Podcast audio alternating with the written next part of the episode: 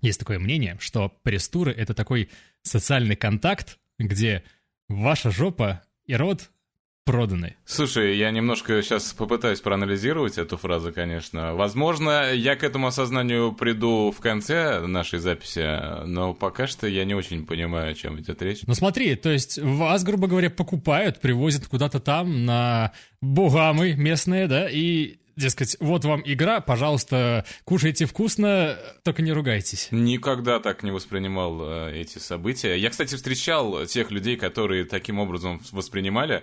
Особенно, знаешь, когда оказываешься на каких-то ивентах с э, молодежью, с новичками, там, я не знаю, какой-нибудь блогер, вот его только-только вывезли, он такой раз там подходит, а о чем можно рассказывать? Или ну, именно касательно игры, типа, а можно, а можно я скажу что-нибудь плохое про вашу игру? А они ему такие, нет.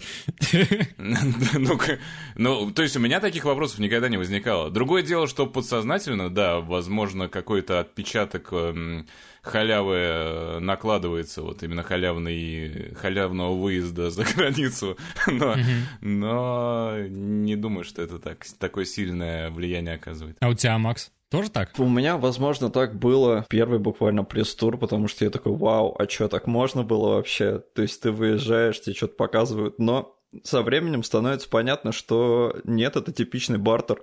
Э, потому что разработчики заинтересованы в том, чтобы показать тебе игру и чтобы ты рассказал об этом своей аудитории.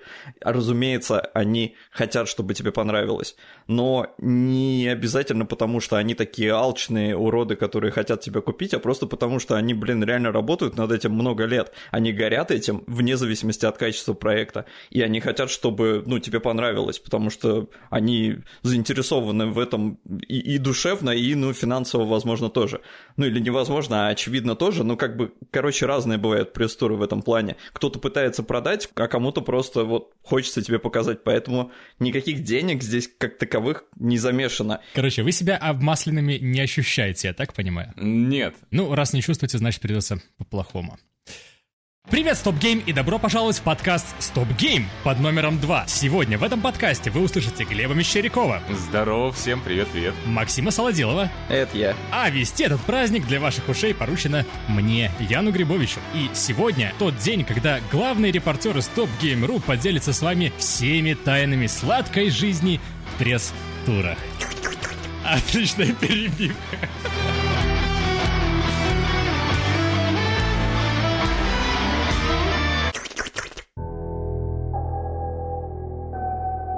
Вы, может быть, ведете какой-то счет туром, сколько вот зарубок на, э, на холщовых сумках из Fallout? Я как будто знал, э, что скоро у нас появится подкаст на, стоп, на Стоп Гейме, и что будет соответствующий выпуск. Я вот буквально прям вот несколько месяцев назад задумался об этом. Э, почему? Потому что у меня загранпаспорт заканчивается, мне в этом году нужно получать новый. Я посмотрел, окинул его взором, посмотрел на эти штампы, на визы. Думаю, блин, прикольно в табличку просто выписать э, мои поездки, вот, которые за 10 лет произошли. И я могу дать тебе прям вот конкретную цифру. У меня было 17 пресс-туров всего. Э, всего, потому что, мне кажется, Солд столько, если не за год, то за два делает. А это с учетом СНГ? А в СНГ я особо в пресс-турах и не был. То есть в Москве посещал какие-то мероприятия, когда в Москве жил. Ну и некоторое время, когда обратно в Саратов вернулся. Но их не считал я, конечно. А всякие там Украины, Беларусь и Ижа? Нет, э, в пресс-турах э, никогда в этих странах не был. А у тебя, Макс? Как с этим? Я не считаю э, и никогда не пытался. Я как-то больше временными отрезками отмеряю. То есть, мне кажется, я в пресс-туры катаюсь года три, наверное, всего. Прям вот так вот, чтобы именно по пресс-турам, а не просто там на выставку Gamescom, потому что на нее и раньше заглядывал вне рамок пресс-туров поэтому я не знаю. Но на самом деле вряд ли их прям сильно больше, чем 17. Мне кажется, скромничаешь. Солод уже точно примелькался, потому что когда я еду в пресс-тур с группой каких-нибудь других игровых журналистов, все спрашивают, а что ты так, что не Солод-то поехал, что такое? Офигеть. Это как бы немножко обидно, конечно, слышать, но они реально просто, ну, я понимаю их, они привыкли видеть Солоду все время в этих группах, и я просто иногда вклиниваюсь. Ну, потому что действительно я только по пресс-турам последнее время ездил, а езжу я в них, потому что у меня охерительный паспорт, и я знаю английский. Это все, что, в принципе, надо для пресс-туров, мне кажется. А вот скажи, ты назвал всякие выставки в качестве такого примера альтернативных пресс-туров, а они, ну, на самом-то деле сильно отличаются? То есть вас же, наверное, ну, стоп-гейм, наверняка же приглашают там на E3, на Gamescom, на что-нибудь, может быть, еще такого плана, чтобы посетили, посмотрели, сделали тоже какое-то э, освещающее наверняка видео. Да, такие ситуации возникают, когда э, какой-нибудь крупный издатель приглашает представителей разнообразных сайтов или порталов э, э, на крупную выставку, на E3 или на Gamescom. Э, я пару раз на E3 в таком формате присутствовал. Э, в 2014 году э, я ездил с Sony и в 2017 году ездил с Ubisoft.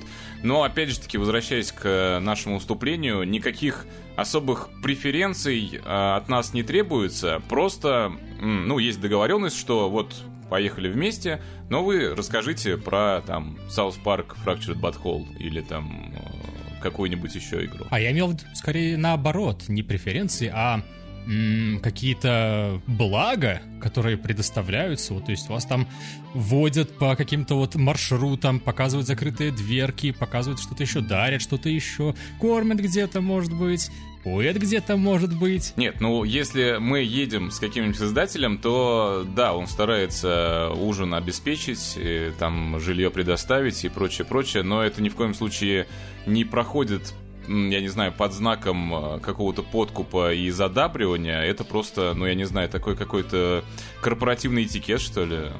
Это у всех принято, и все этого придерживаются. Блин, вы так настойчиво это вот оговариваете раз за разом, что мне все меньше и меньше в это верится. Во что, во что, уточни. Ну, в то, что вот нет какой-то, знаешь, э, желание подмаслить, желание вот как-то втереться, чтобы вот получше рассказали о нашем проекте. Не, ну слушай, смотри, вот э, на месте издателя ты везешь журналиста, с которым договорился. Ну, вот ты расскажешь про наши там 2-3 игры, которые мы привезли на выставку. Ты его везешь, обеспечиваешь ему жилье, соответственно, ну, потому что это твоя инициатива. Ты ему предложил, э, сделал это предложение. Э, и при этом ты как бы его привозишь, и твой пиар-менеджер вечером идет э, за корпоративные деньги ест э, лобстеров э, на берегу океана, а при этом, как бы он говорит журналисту, сорян, ну как бы квоту на тебя не выписали, дружище, извини, в общем, ты вон купив 7-Eleven сэндвичи. Э, может быть, мы подумаем над тем, чтобы компенсировать твой чек. Это выглядит дико, и это просто я думаю, крупные корпорации не могут себе позволить с имиджевой точки зрения. Если уж говорить о подкупе, то подкупает не, я не знаю, халявная жрачка и то, что ты можешь э, просто в другой стране оказаться, посмотреть какие-то достопримечательности, а именно проявление вот отношений разработчиков к своему проекту. Когда ты видишь их э, искреннюю любовь к нему, да, это накладывает какой-то свой отпечаток, но мне кажется, это Справедливо. Плюс надо понимать, что ты по тому кусочку, который тебе показывают, ну, не всегда можешь понять, насколько э, будет все в итоге хорошо или плохо. То есть это тоже надо учитывать. Тебе, может, продают Uncharted 4, да, где ты приходишь, ты поиграл, и тебе все понятно, что это шедевр. А бывает вот и какой-нибудь Fallout 76, да, который ты приходишь, непонятно, но все работает вроде бы, потому что в престуре все работало.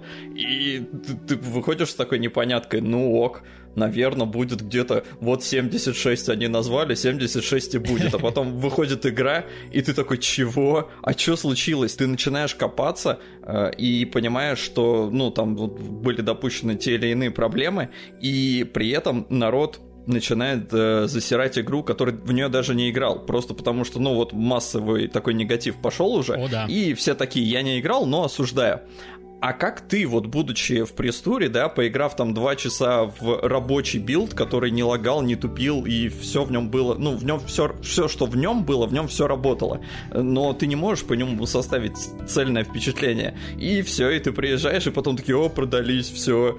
Хотя, опять же, я повторюсь, это чистый бартер. Разработчик заинтересован в том, чтобы ты рассказал своей аудитории про игру, потому что ну, там во-первых, зовут не только, да, русскую прессу, зовут всех вообще со всего мира, чтобы э, эти люди для своего региона рассказали э, о проекте, потому что, ну, как его иначе продавать? Вот, пресс-туры это сейчас такой один из наиболее эффективных, наверное, методов э, для разработчиков. Вот как бы вы, выставлять какие-то оценочные, выдвигать оценочные суждения, основываясь на пресс-турах, это даже сложнее, чем, например, э, делать обзор по пресс-версии, которую выдают до релиза. Я вообще ненавижу это делать, потому что нету такого какого-то контекста и фона, на который можно опираться. А это приходится делать? То есть э, люди, которые вас зовут, они просят, чтобы вы какой-то вот Бальцон выставили, грубо говоря. Нет, это естественное желание, ну, в моем случае непосредственно мое естественное желание, потому что э, все равно какая-никакая оценка, какие-никакие, я не знаю... Впечатления. Да, впечатления, плюсы, минусы, вот это вот все,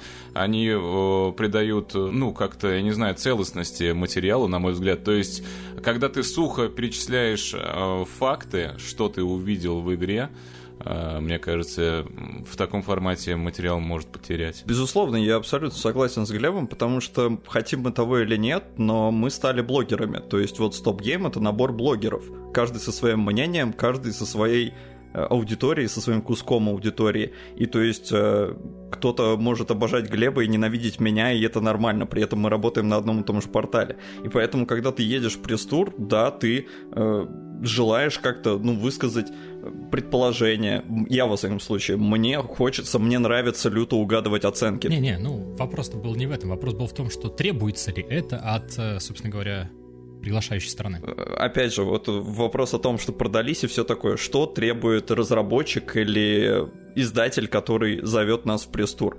Он требует наличия материала ни конкретную оценку, ни что-то вот там типа, а вот расскажите обязательно об этом. Нет, таких требований мне лично никто никогда не выдвигал. Единственное, что от тебя требуется, это материал по факту. То есть ты приехал, посмотрел, и от тебя ждут либо статью, либо видеоматериал, там уж как вы сами договариваетесь. Ну, в моем случае это всегда видео и крайнее исключение. Одно, по-моему, было по Division второму, когда я написал текст, потому что э, у меня пропали все футажи почему-то. Э, слушайте, я вот сейчас задумался, я не припомню вообще ни одного скандала, просто, ну, где фигурировал бы проплаченный репортаж. Возможно, кто-то продавал как бы там обзоры свои, да, кто-то продавал, кто-то покупал. Но так, чтобы репортаж продавали, чтобы вот кто-то вез человека и указывал ему, что нужно донести до своего зрителя, я реально не помню ни одной такой истории. На ум приходит сразу же вот тот самый названный чуть-чуть выше Fallout 76, когда созвали всех в бункер, устроили праздник, с Бухаловым и так далее. Не знаю, кстати говоря, вот Макс там был, расскажет, может быть. Скроем сегодня гнойник вот этот, э, всю правду, да, вот алкоголь, продажные женщины. Нас пытаются, может быть, как-то подмаслить, да, скажем так. Да, да. Мне кажется, что это прям основная задача вообще. Ну, это не основная задача, но очевидно, что э, чем хуже игра, тем, наверное, может, они больше пытаются, хотя, ну, я такой прям корреляции не заметил, если мы не берем Fallout 76. Э, но это, наверное, исключение, которое мне встретилось. И я просто к тому, что люди не верят э, в то, что это возможно, и всячески пытаются найти подвох, потому что, как говорится, это слишком хорошо, чтобы быть правдой. И поэтому мы с Глебом просто везучие кайф... кайфушники, Э, потому что, ну, действительно, мы, мы ничего никому не должны. Единственное, вот по факту мы должны предоставить материал. И при этом мы можем жрать, пить, ну, я не пью, например. Я, видите, я вот такой, я, я дешевый вариант, меня не надо поить. Половину контента теряешь. Нет, не теряю, потому что, очевидно, на попойке я хожу. Я просто не пью и... И запоминаю. А, типа, наоборот, 50% еще сверху контента получаешь. Да, меня могут не любить, э, я думаю, какие-нибудь разрабы, потому что очевидно, что самые классные вещи ты узнаешь э, в... в баре. Ну да, в баре, короче, после официальной части, потому что ребята там расслабленные, и могут что-нибудь лишнее и ляпнуть. И это, очевидно, самый, конечно, такой э, классный момент, когда можно выудить информацию и поэтому некоторые разрабы, даже когда за столом вот вы сидите, вы там что-то общаетесь, и некоторые говорят, блин, я как на интервью сижу, какого хрена, давай просто, типа, бухнем. Ага, ага. И ты такой, да-да-да-да-да, а еще, а вот что вы думаете там по этому поводу? И так вот донимаешь их. Иногда что-то интересное узнаешь. Кстати, я сейчас только, только сейчас осознал насчет умасливания, то, что вот хотят задобрить как-то. Я сейчас понял, я вот вернулся из Далласа, где смотрел Doom Eternal, и это чуть ли не единственный пресс-ивент, э, на котором я побывал, где не было гифт-пака. Вообще. Ну, то есть, в, в принципе, то есть, обычно принято какие-то сувениры выдавать, ну, то есть, хотя бы на память, там, я не знаю, ну, что-то, какой-то мерчендайз. Ага. Э, вот в этой поездке мне не дали вообще ничего, и, видимо, это подчеркивает то, что разработчики уверены в своей игре. А это было же два пресс-тура сейчас, да, у себя к ИД? Да, да, месяц назад берлинский еще был. И оба два, вот они такие, да? Не, в Берлине там перепало кое-что. Ага, ага. Ясно. Ну, второй раз уже решили такие, ну, типа, какое там уже было. Чтобы вы понимали, Глеб, ты поехал в Берлин на Doom, потому что я уже играл в Doom в Лондоне. Там тоже был пресс-тур а, еще до E3. То есть это уже три? Да, это третий. И то, я думаю, их на самом деле намного больше. Просто, ну, не, не всех же постоянно звать, зачем это. Зачем это надо? Я даже не понимаю, вот зачем Глеб второй раз полетел. Вернее, я понимаю, зачем он полетел, потому что, блин, это же Даллас, come on. Но, но там не было gift pack а! Я прогадал. Зря. Я к чему вспомнил-то про Doom Eternal, э, потому что в Лондоне тоже не было никакого gift pack а у Doom а. Хотя это был там вот, по сути, такой, наверное, первый пресс-тур. А знаешь, почему в Берлине был? Потому что этот э, ивент в Берлине был ориентирован на нашу российскую прессу. А-а-а. Единственное, просто, что у меня э, осталось э, из пресс-тура Doom, Э, там еще Wolfenstein, кстати, показывали параллельно. Э, там э, вот эти, как это называются, подстаканники-то, короче, штуки. Ну, наверное, под... подстаканники называются. Ну, подстаканники, да. Короче, картонка круглая, ага, ага. и вот на одной написано Slayer, Slayer's Club, и там шлем типа из Дума, ага. ну и на одной просто Doom Eternal. Вот это единственное как бы. И это штуки, ну, их не раздавали там, их я просто спер, их я просто, просто подрезал с барной стойки, потому что они прикольные. Иногда сувениры приходится воровать в пресс-турах, чтобы вы понимали. Вот так вот сурово. Но вообще, а, если честно, далеко не всегда дают что-то в пресс-турах, вне зависимости от игры, издателя. То есть из некоторых реально не привозишь ничего. А, единственное, ну, расходные материалы это флешки, потому что на них футажи скидывают. Ну вот да, флешки дают, но это уже как-то даже если она не брендированная, то какой-то сувенир. Это просто ну, часть пресс-тура. Тебе же должны куда-то футажи скинуть. А что-то ты не подготовлены без флешки своей. Зачем, если их дают? Нет, ну, сейчас, сейчас уже, кстати, речь идет не о флешках даже, а об SSD-шниках. В основном на SSD все это дело записывается. И выдается SSD? Ну, бывают такие моменты.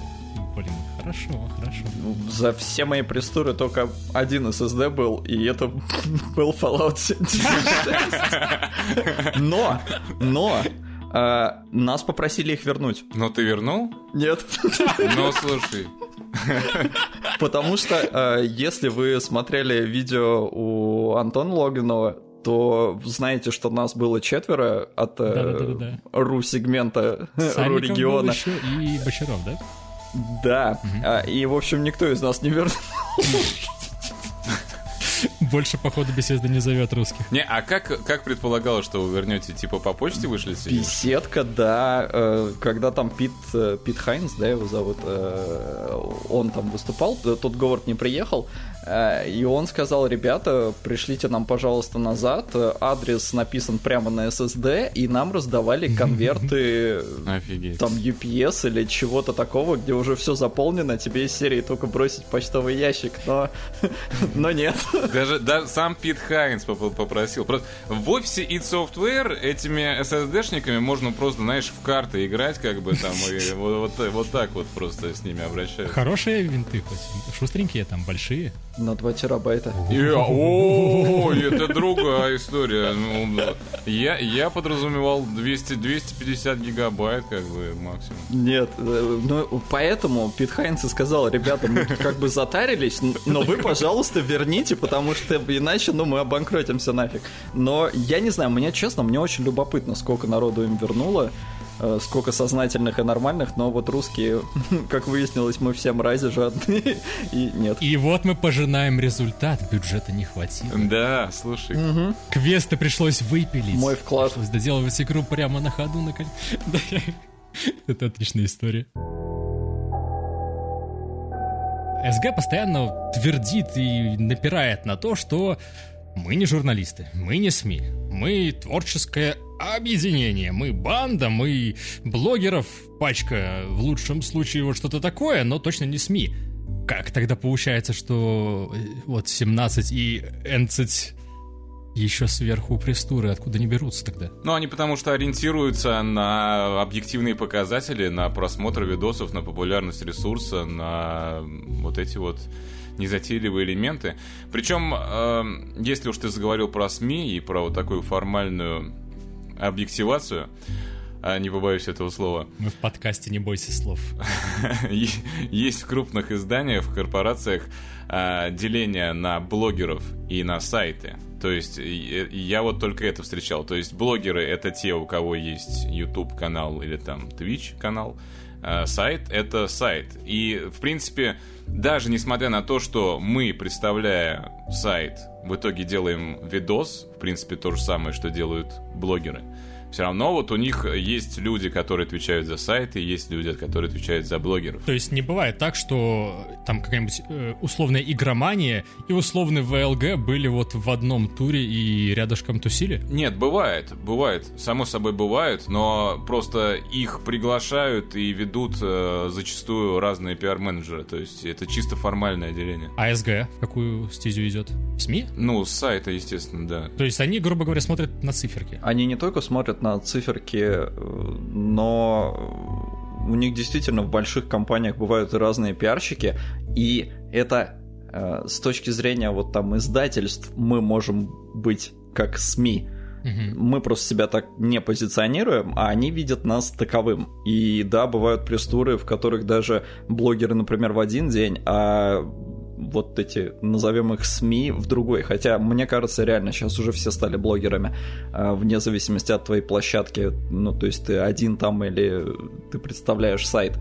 А, и то есть такие случаи, да, бывают, но в целом ру-сегмент, во всяком случае, чаще всего это одна большая толпа в перемешку блогеров и, и, и других блогеров от сайтов.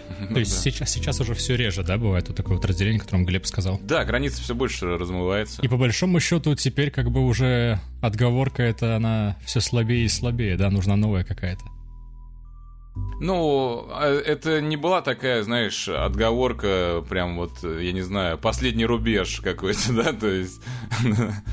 Так что я думаю, ни, никаких проблем с этим не возникнет. Я хотел у вас узнать, а, есть какая-то вот схема по которой, как правило, вот вы, грубо говоря, чек-лист обычного пресс-тура. Что вот происходит, как, как это происходит поэтапно? То есть с чего вот начинается, например, пресс-тур? Приходит э, издатель, да, и говорит, дескать, давайте-ка поедем к нам, покажем вам что-то, да? Да, но он приходит э, к Дмитрию Кунгурову э, прежде всего, и он уже к нам обращается. Э, соответственно, все запросы в основном поступают к Келебро.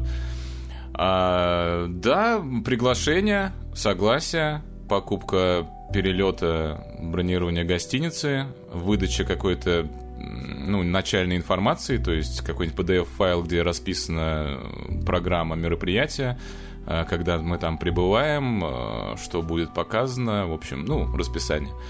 И все, и вперед. Ну а вот, и вперед, и, собственно говоря, вы едете, летите, э, оказываетесь каким-то образом там, куда необходимо достичь, и? Да, ну как бы мой путь начинается с электрички Саратовской, и э, я чувствую себя той бабушкой из видеоролика, которая в метро ехала, космос э, преодолевала. Вот примерно с такими же чувствами я еду из Саратова в Простуры. А потом череда перелетов, э, обычно на том конце, если тебя не сопровождает пиар-менеджер из Москвы, а такое зачастую бывает. А, то есть чаще всего бывает так, что ты едешь сначала в Москву, там контачишь и дальше уже... Само собой. Ну, из Саратова в Европу нету вылетов. А у тебя? А у меня наоборот, поскольку я вылетаю всегда из Сталина, ну, хотя начал я летать вообще из Праги, но в любом случае Москва там никак не, никаким боком не встречается, тем более мне в Россию вообще-то виза нужна. Э, она у меня сейчас годовая, но как бы был момент, когда туда просто так и не влететь. Да, я думал, Эстония с Россией, типа, спокойненько гуляют. Нет, Эстония со всем миром спокойно, то есть мне в Америку не нужна виза, мне по Европе не нужна виза, я в Лондон могу летать без визы, я в Японию могу летать без визы, а в Россию мне нужна виза. Вот все раз. А, Это что-то личное. А, да, но есть вот такой Ты спрашивал нюанс. других эстонцев, у них тоже требуют визы? Нет, я уникальная снежинка, разумеется, поэтому только мне нужна виза. Но да, ты садишься на самолет, прилетаешь в аэропорт, чаще всего тебя там кто-нибудь встречает. У меня всего пару престуров было, где приходилось добираться как-то самому. А, один, кстати, очень смешной случай был с «Мафией 3», а, когда я прилетел в аэропорт в Лондон. А, меня встречает мужик с надписью, с табличкой стоит. По-моему, если я не ошибаюсь, давно уже было, сами понимаете, «Мафия 3» давно вышла. По-моему, на табличке было написано просто «Мафия». То есть там не было троечки.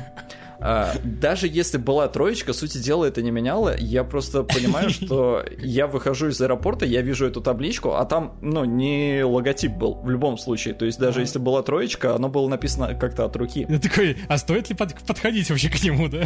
Мафия! Тут наоборот как-то было, потому что я подхожу, я понимаю, что люди смотрят. люди смотрят на меня.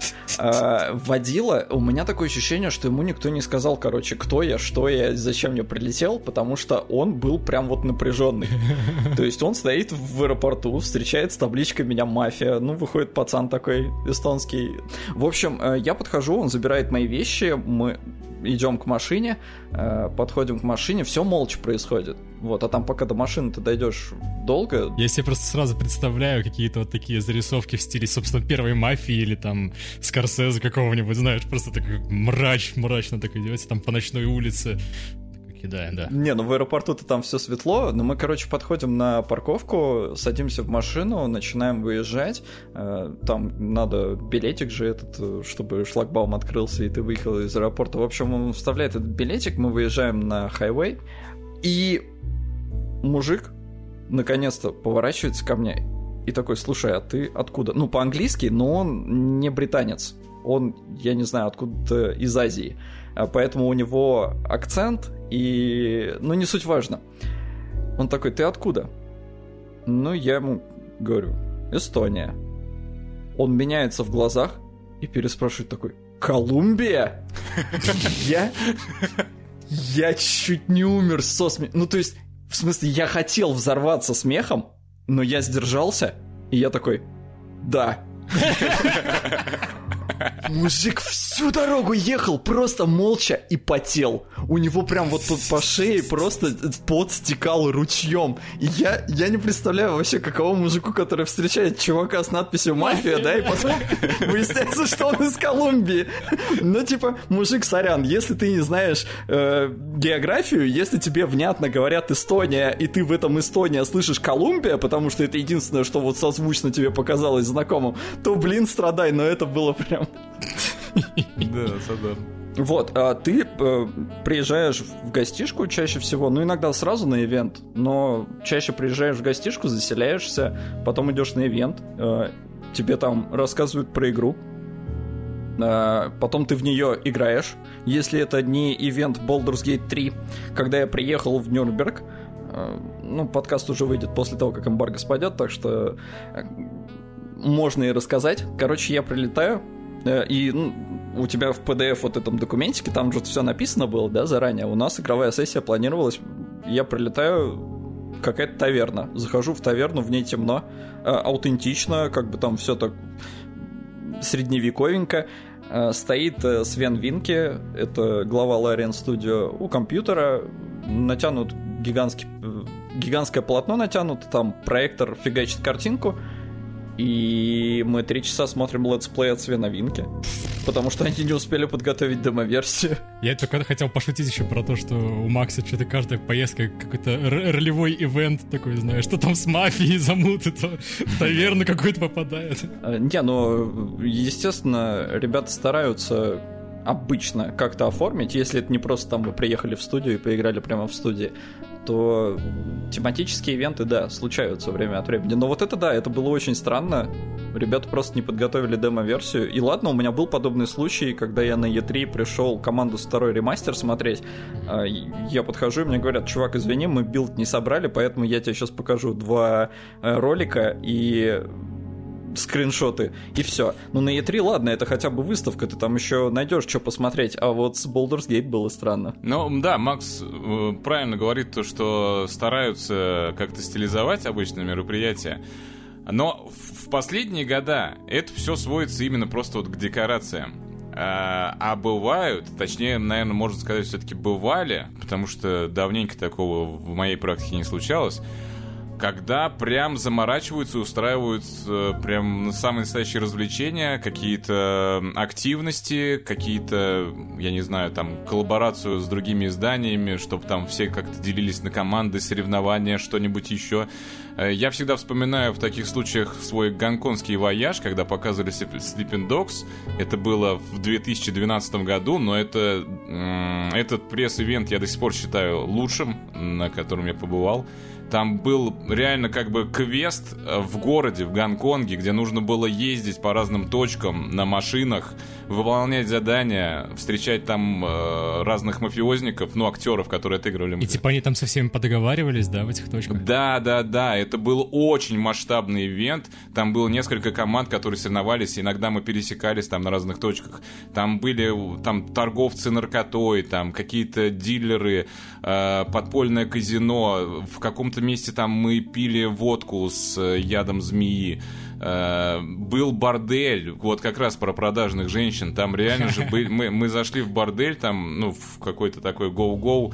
Э, и располагающая атмосфера была, мы там что-то должны были добыть какую-то информацию, о чем я сразу же забыл.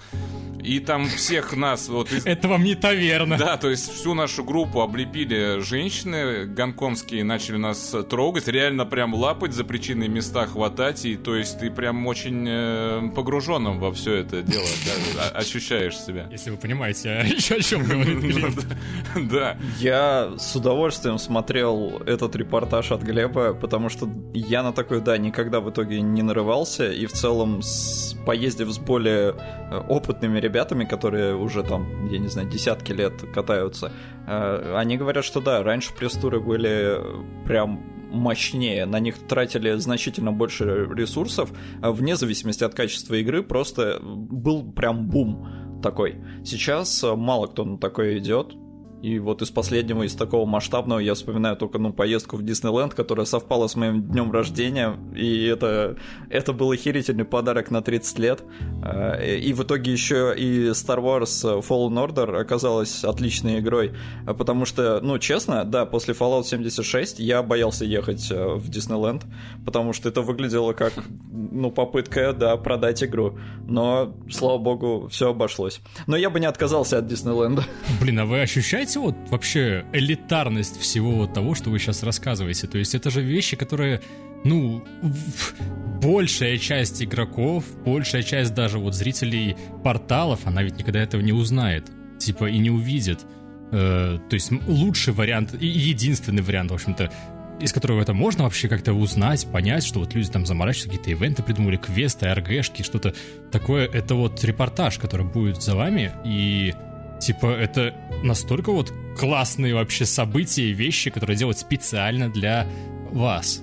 Слушай, у меня сформировалась достаточно такая стойкая аналогия. Э, возможно, не все поймут, кто телевизор не смотрит. Но есть такая передача Орел и решка, и вот у меня все время я ее вспоминаю. То есть, когда я отправляюсь в пресс-тур, такое ощущение, как будто я вытягиваю золотую карту. То есть, вот всю свою жизнь я провожу со сотней долларов, а, а вот э, в этот пресс-тур я отправляюсь с золотой картой. То есть это действительно достаточно такая... Ну, ну, ну тогда, отчасти, да, вот об этом речь. Отчасти есть ощущение, что ты э, на несколько дней э, как бы оказываешься в другой жизни. Ну, то есть в жизни, в жизни другого человека. Как-то вылазишь в чужую шкуру. Особенно вот э, это чувствуется в таких масштабных массовых ивентах, как тот же Sleeping Dogs. а, ты реально, ну, ну, прям вот такое ощущение возникает, что ты каким-то чудом вообще оказался на том месте, на котором ты находишься. И да, конечно, это, это большое, большое счастье, большая удача. Я еще вспоминаю, опять же таки, по поводу Sleeping Dogs, а, еще вот контраст, насколько велик. Я перед вылетом, точнее, я еще тогда из Саратова поехал на поезде, по-моему, в Москву, и потом вылетал только в Гонконг, там прямой рейс был. Короче, перед тем, как отправиться на этот пресс-ивент, я бухал со своими друзьями в... А, это зима была, не помню, там, февраль, январь. А, бухал со своими друзьями в пионер-лагере, таком, который законсервировали на зиму, там были у нас знакомые пионер-вожатые. И то есть мы там в таком в советской обстановке, там продавленные кровати, битая кафельная плитка там в, в ваннах, то есть там все это затхлое такое ушатанное, фигачили какой-то там самогон или какую-то бодягу другую. И то есть вот я таким образом провожу э, ночь, и на следующий день я отправляюсь в пресс-тур, где заселяюсь э, в Шератон, но не то чтобы это элитный э, э, отель, но все же заселяю Шератон и вечером иду гулять на набережную гонконгскую, смотрю на небоскребы, которые возвышаются на, противолож... на противоположном, на противоположной стороне этого залива. И это просто, ну реально, как будто ну, ну, реально другая жизнь, абсолютно. То есть э, это какой-то элизиум. Диско элизиум. Но я согласен с Глебом э, в том плане, что когда вот в 2012 Глеб ездил в Гонконг, э, меня тоже там моя девушка на тот момент спрашивала, а чё не ты? Я такой, блин, ну а, а как я-то? Ну то есть кто Глеб, а кто я? Кто я такой, чтобы куда-то там ездить? А потом, когда мне предложили, я понял, что, ну, писец, как мне повезло, потому что ну, это реально подарок. И поэтому люди и не верят, что это все там без денег, чтобы не продажные и все такое, потому что, я опять же повторюсь, это слишком хорошо, чтобы быть правдой. Но оно так, так есть. Поэтому, да, аналогия с золотой картой из Орел и Решка, она прям, прям очень похожа. Не, ну слушай, это не работает так. Вот говорить, что это без денег, это, это не, не без денег. Но только, ну, и разница, как я ее понимаю, в том, что это не вам вот типа лично деньги, а это они тратят деньги, но для того, чтобы вы могли что-то вот Э, вытащить из этого всего, но при этом, чтобы это было классно. Э, если говорить, опять же таки, мы никак не отстанем от этого ивента Sleeping Dogs, э, если говорить про такой формат, то, наверное, да, имеет место быть какое-то, ну, какое-то давление, да, когда на тебя вываливает столько, столько эмоций, окружают таким зарядом и пытаются, ну, реально впечатлить прям вот по полной программе. А, наверное, в этом есть, да, какие-то далеко идущие замыслы. А, реагировать на них или нет, это уже твое дело. Но повторюсь, таких ивентов сейчас практически уже никто не делает, и сейчас это реально просто, ну, как бы, больше командировка. Это не отметает аргументов. Вы же понимаете, что эти деньги люди вот тратят там этим ребятам, этим ребятам на устройство, вот этим ребятам, чтобы они там сделали вот э, по Sleeping Dogs, там вообще наверняка прям какая-то уйма денег была потрачена только для того, чтобы пресса, которая приедет, могла вот это все э, пройти, позабавиться, получить какие-то эмоции, и на этих эмоциях, соответственно, потом приехать э, обратно и сделать материал интересный, классный и промотирующий, разумеется, игру. Но это и получается часть рекламного бюджета, а там уже от возможности и креатива издателя, если он хочет как-то красиво все это оформить, он это оформляет. В последнее время, наверное, все реже это делают, и поэтому какие-то э, всплески вот типа Диснейленда, они запоминаются лучше, потому что, ого, что-то прям заморочились. Причем заморочились, по сути, просто так, потому что игра хорошая, ее не надо было так продавать. Ну, в смысле, не было в этом прям необходимости. Но решили с помпой сделать, и получилось офигительно. И поэтому Глеб вот до сих пор помнит э, Гонконг и Sleeping Dogs. Э, и это же прекрасно, но это просто рекламный бюджет издателя. И они могут сделать это дешевле, и да, тогда это превращается в обычную командировку, но сам формат, он предполагает, ну, просто как сделать по-другому? Единственный вариант, наверное, это, ну, какая-то демо-версия, э, которые сейчас уже почему-то сошли на нет, видимо, потому что подобный э, формат пресс-туров с блогерами, когда есть opinion-мейкеры, так называемые лидеры мнений, mm-hmm. получается более эффективным. Да, наверняка не именно, что окупаются лучше. Ну, можно было бы, конечно, просто через интернет передавать пресс-копии для ознакомления, но мне кажется, они опасаются, что будут сливы, вот и все. Поэтому они собирают в прессу в одном месте и показывают им.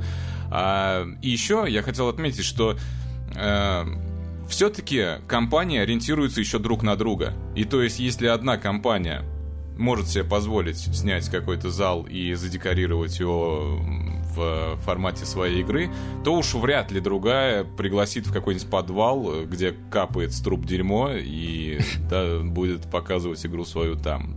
Ну да, это уровень, ну это престиж. Да-да. Но в этом плане забавно, да, наблюдать за некоторыми вещами. Например, CD Projekt и Techland явно конкурируют друг с другом. Э, я не то что натыкался на какую-то вот прям видимость того, что они соперничают, но мне кажется, соперничество есть, потому что на E3 в позапрошлом уже теперь году э, CD Projekt давали фигурку девочки из э, первого трейлера игры Киберпанк, mm-hmm. а на следующий год Techland выдавала фигурки из Dying Light.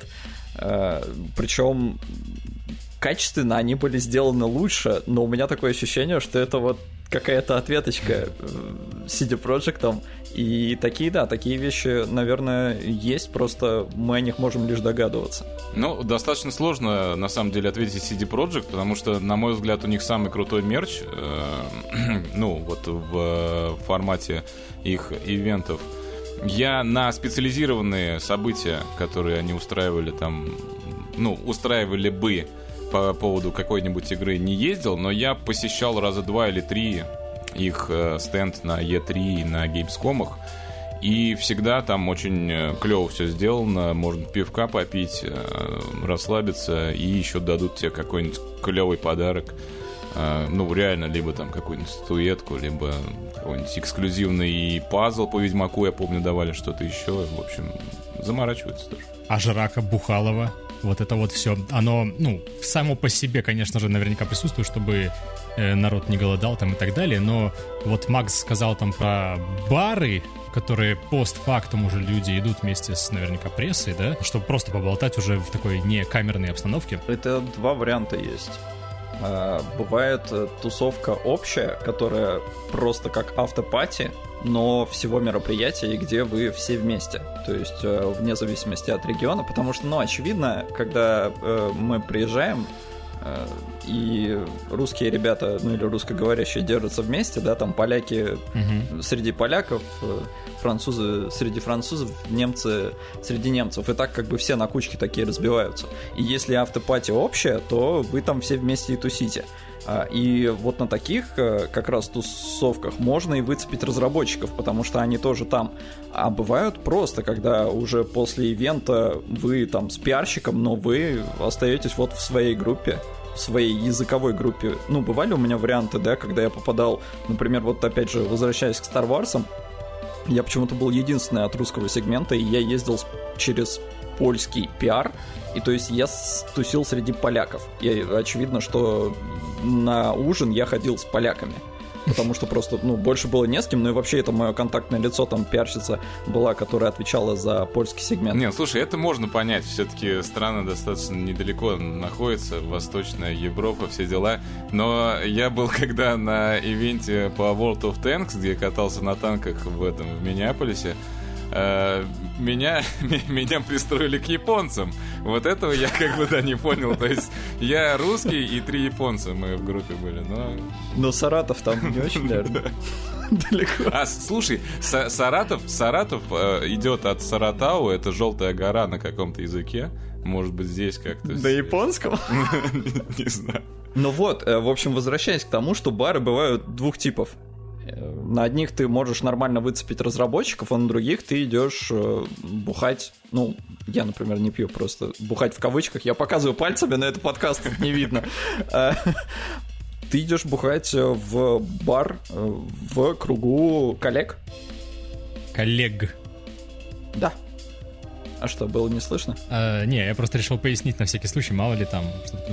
Я просто хотел вот что спросить. А вообще, насколько, как вот вам по внутреннему моральному какому-то кодексу, насколько это вообще этично вот пытаться выцепить какую-то информацию уже в барах, где люди как бы расслабляются, они там могут наговорить лишнего вполне себе. Э, вот, ну, то есть, и этим можно воспользоваться ведь.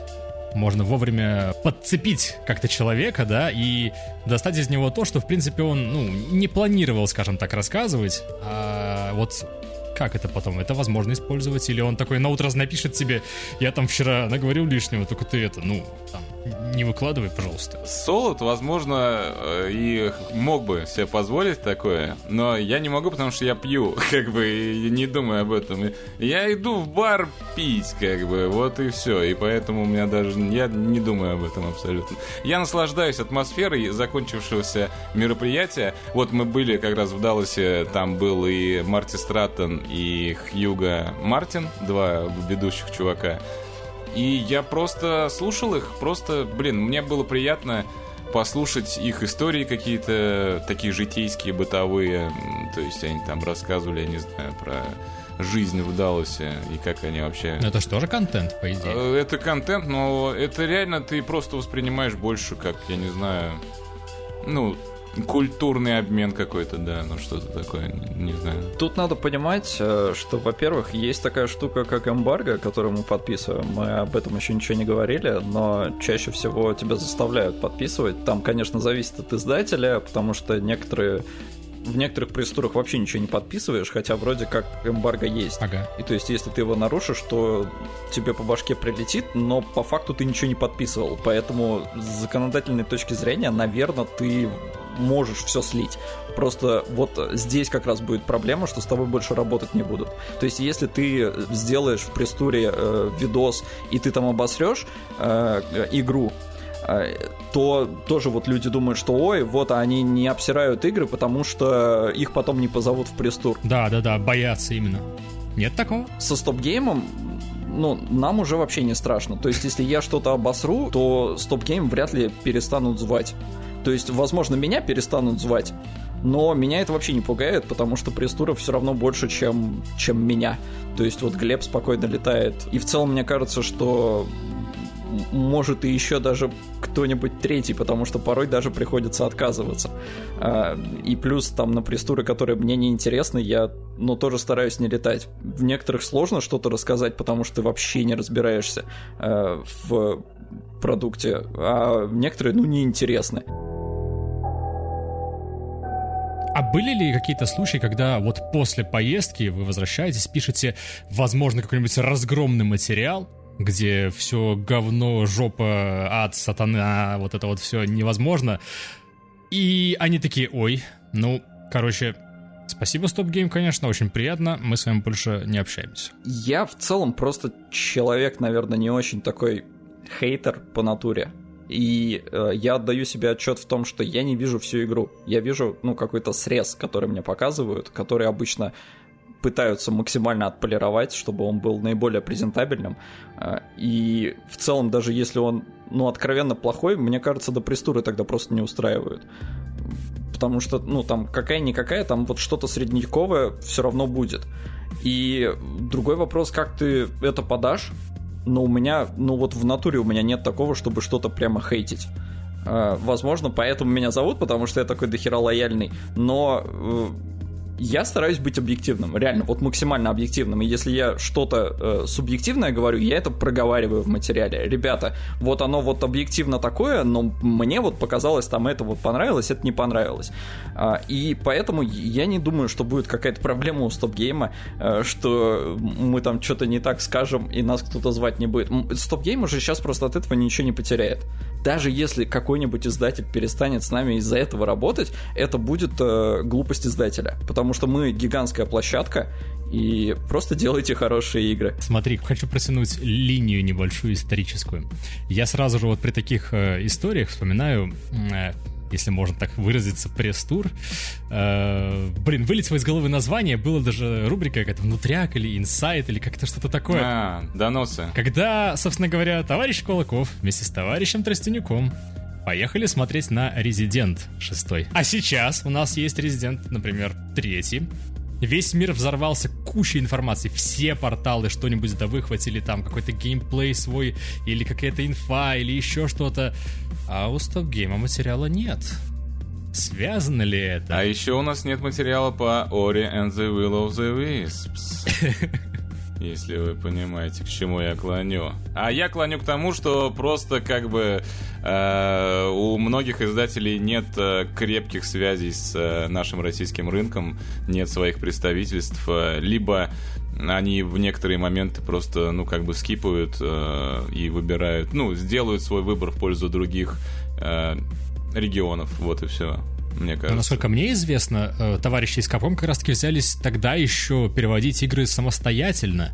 И, соответственно, у них нет какого-то вот э, лица, типа там, не знаю, не назвать, чтобы не обидеть новый диск, там, 1С, или кто там этим занимается, или занимался бы, точнее, э, то есть это наверняка же была их конкретная инициатива, дескать, вот мы давайте в России для российского СМИ проведем вот такую акцию. Ты думаешь, Stop Game спугнул Капком?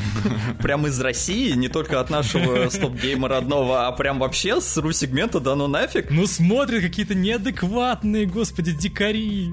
Позвали, больше не надо. Но нет, это глупость полная, и тут просто надо понимать, что пиарщики, которые приглашают, э, будь то прессу или блогеров, они тоже люди, и иногда случаются абсолютно смехотворные просчеты и глупости, которые, ну, ребята, если ты их спросишь потом, они если они нормальные ребята, они просто признают, что косякнули. Например, так было с Days Gone, э, когда Sony пригласила э, всех в Прагу, чтобы показать Days Gone там и не позвали айтипедию, который на тот момент, ну и он до сих пор, по-моему, жил в Праге и живет в Праге. И, ну, это настолько глупо, потому что он э, Sony Boy, он, ну, довольно лоялен к продукции японцев, и э, он, он живет там, то есть, ну, понимаешь, да, даже на перелет тратиться не надо. Погоди, а глупо ты имеешь в виду с точки зрения организаторов? Да, да, конечно. Ну и то есть я когда спросил, а, а чё нет, ну то есть я был уверен, что я его там увижу. Э, и пиарщик такой, ну, короче, я что-то поздно о нем вспомнил. А. Типа как? Как так? Вот, то есть, ну, бывают просто вот такие банальные случаи. И это, ну, это, это единственный пример, который я привел, но бывали и другие. Ну, то есть ты считаешь, что это скорее не, ну, нету никакого такого черного списка, да, вот, допустим, Капком. Черный список, безусловно, есть. А, я не уверен, что мы в нем присутствуем у Капком и вообще у кого бы то ни было. Не, я если что ради шутки это вообще вспомнил, наверняка это все уже давно выветрилось. Ну, э, понимаешь, э, бывают такие вещи, что злопамятные ребята и могут э, помнить, что кто-то там где-то когда-то накосячил. Я просто не думаю, что с Capcom это работает. Может, Capcom действительно не очень заинтересована в русском рынке. Не, ну слушайте, даже Логвинов, по-моему, все уже забыл, которого заебывали больше всего Костя и Макс, как бы, поэтому вряд ли. Найдите ролик, если не видели. А тогда черные списки, безусловно, есть, но они, мне кажется, в них, чтобы попасть, это надо вот действительно эмбарго нарушить. Это надо не просто кого-то задалбывать, это надо что-то серьезное сделать. То есть вот, например, э, Канобу точно в черном списке у Square Enix, потому что они спалили анонс э, Mankind Divided.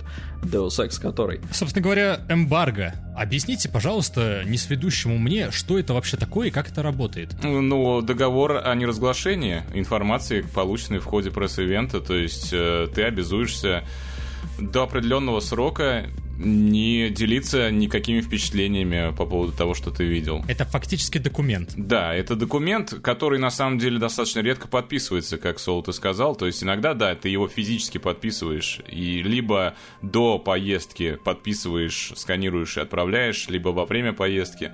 Но зачастую никто ничего не подписывает, и типа в суд тебя, наверное, не могут э, притянуть по этому поводу. Хорошо, а что в нем указывается? То есть какие там могут быть вот э, вещи. Какого порядка, по крайней мере? Зачастую просто проговаривается то, что ты не должен делиться впечатлениями по поводу увиденного. Все, что касается касательно игры. То есть э, чаще всего ты можешь упоминать, что ты едешь куда-то, что ты присутствуешь где-то, что ты э, вот в таком-то, таком-то городе и тебя пригласил тот-то, тот-то, но касательно того, что ты видел, ты не имеешь права говорить. Эмбарго, оно, значит, имеет свой какой-то срок э, жизни. Да, само собой. Ну, то есть, вот у меня эмбарго спадает э, по поводу моего нового ролика по Doom Eternal из Далласа. 3 марта 18.00 по Москве. То есть в этот, в этот час мы можем выложить репортаж. До этого не можем. Самое забавное, что эмбарго бывает на разные вещи, и вот Глеб так смело проговорил, а порой нельзя называть даже дату. Да, не, бывает, бывает, но это отдельно оговаривается. Ну, то есть я сказал, что чаще всего можно упоминать, что ты где-то находишься, но бывает, что запрещают даже это. То есть, может быть, даже эмбарго о самом эмбарго, да? Да, и бывает эмбарго о самом эмбарго, чтобы ты не ляпнул, когда внезапно ютубчик наполнится информацией о грядущей игре. А, но в то же время, вот, например, на Baldur's Gate, то, что я ездил, я не имею права рассказывать еще 40 минут.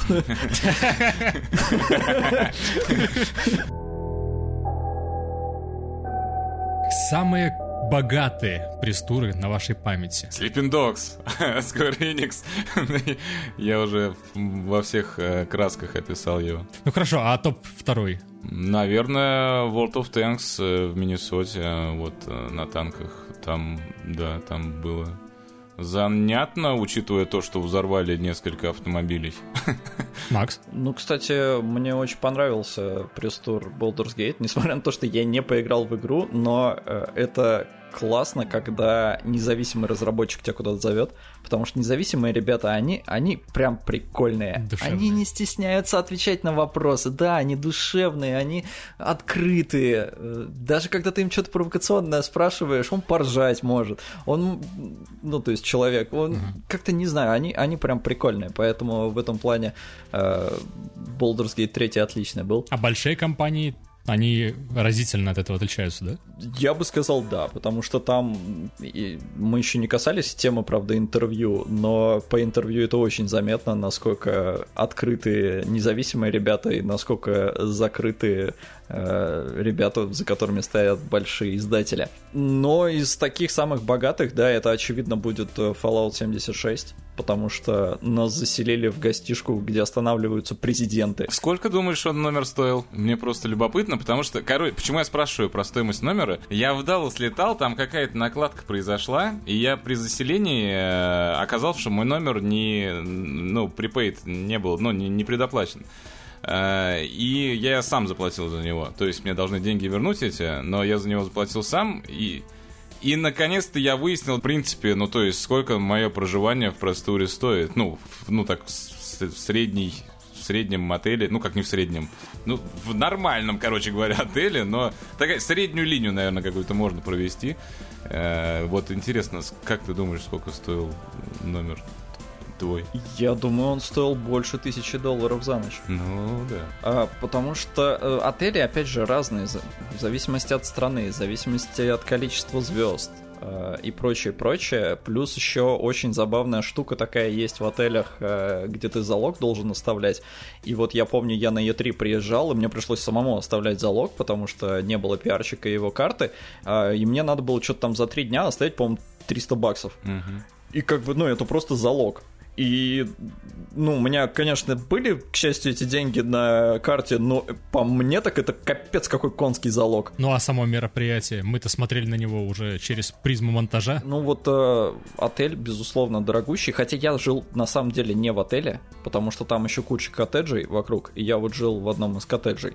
Э, не знаю, лучше это или хуже, но сам факт, что я не был по факту в этом Э, отеле. Э, но я по нему бродил много, много наснимал, потому что э, он есть в игре, и поэтому его да, да. выбрали вообще в качестве пресс-тура, а я хотел сделать, совместить кадры, да, что я, ну, попытался сделать, там, конечно, не очень много получилось, потому что это сложно сделать, когда у тебя пресс-тур, а не игра в твоем распоряжении, да, чтобы там действительно подобрать ракурсы там и все такое, но хотелось, потому что, ну, оно само собой напрашивалось. Но при этом, да, нас отвели в этот бункер. Вот, с этого момента хочется узнать подробнее, потому что, серьезно, это выглядело как такая какая-то вот массовая просто попойка, где там везде эти конфетти какие-то летают, шары повсюду, э, куча русского, в том числе вот народу, которые просто буянят, балагурят. Куча русского народу, это нас четверо было, да? Да, вас четверо именно. Нет, а, понятное дело, что то, как я э, смонтировал это в ролике, и то, какой момент Захар умудрился запечатлеть э, с моим э, бильярдом, то есть я там играл в бильярд э, с Петей Сальниковым. Там еще и бильярд. Ну да, там был бильярдик, паршивенький бильярд, кривые кии, э, ужасный стол. Э, но суть в том, что я выигрываю, и э, я попросил как раз Захара заснять.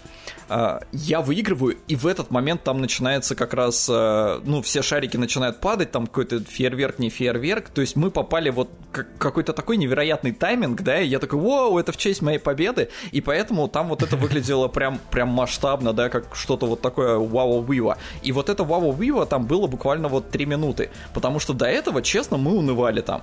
То есть, ну, там был алкоголь, но я вот не пью, например. Поэтому мы в бильярд бильярд-то уже пошли играть, потому что, сука, скучно. Со скуки. То есть, да, mm. может, я как бы зажрался, но мы вчетвером стояли, ржали, да, нам в этом плане-то было хорошо. Ну, кому как бы было бы плохо. А, но именно вот нас там не пытались как-то мега развлекать, там развлеки себя сам, пойди покидай что-нибудь, пойди вот в бильярд потыкай. Но в плане какого-то вот веселухи ее не было, потому что, наверное, не было вот этой общности и не было разработчика, которого можно было подонимать. Там Пит Хайнс ходил, но к нему как-то никто не решался подходить.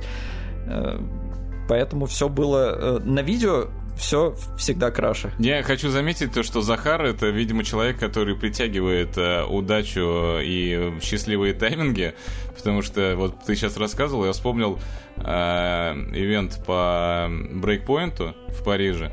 Мы там собирались в лобби отеля, чтобы идти на мероприятие или на ужин, я уже не помню. А, я спускаюсь... А, не, мы уже выселялись, мы уже выселялись из отеля. Э, я подхожу к нашей группе и такой вспоминаю, что нужно отдать ключ, ну, чекаут сделать. И разворачиваюсь, иду, а в этот момент э, Захар снимает э, какой-то там сторис для своего инстаграма. Я разворачиваюсь, иду, а ко мне идет сотрудник отеля, типа, ну там по-английски говорит, давайте я возьму ключ, там все дела. И потом спрашивает, а когда ретрозор?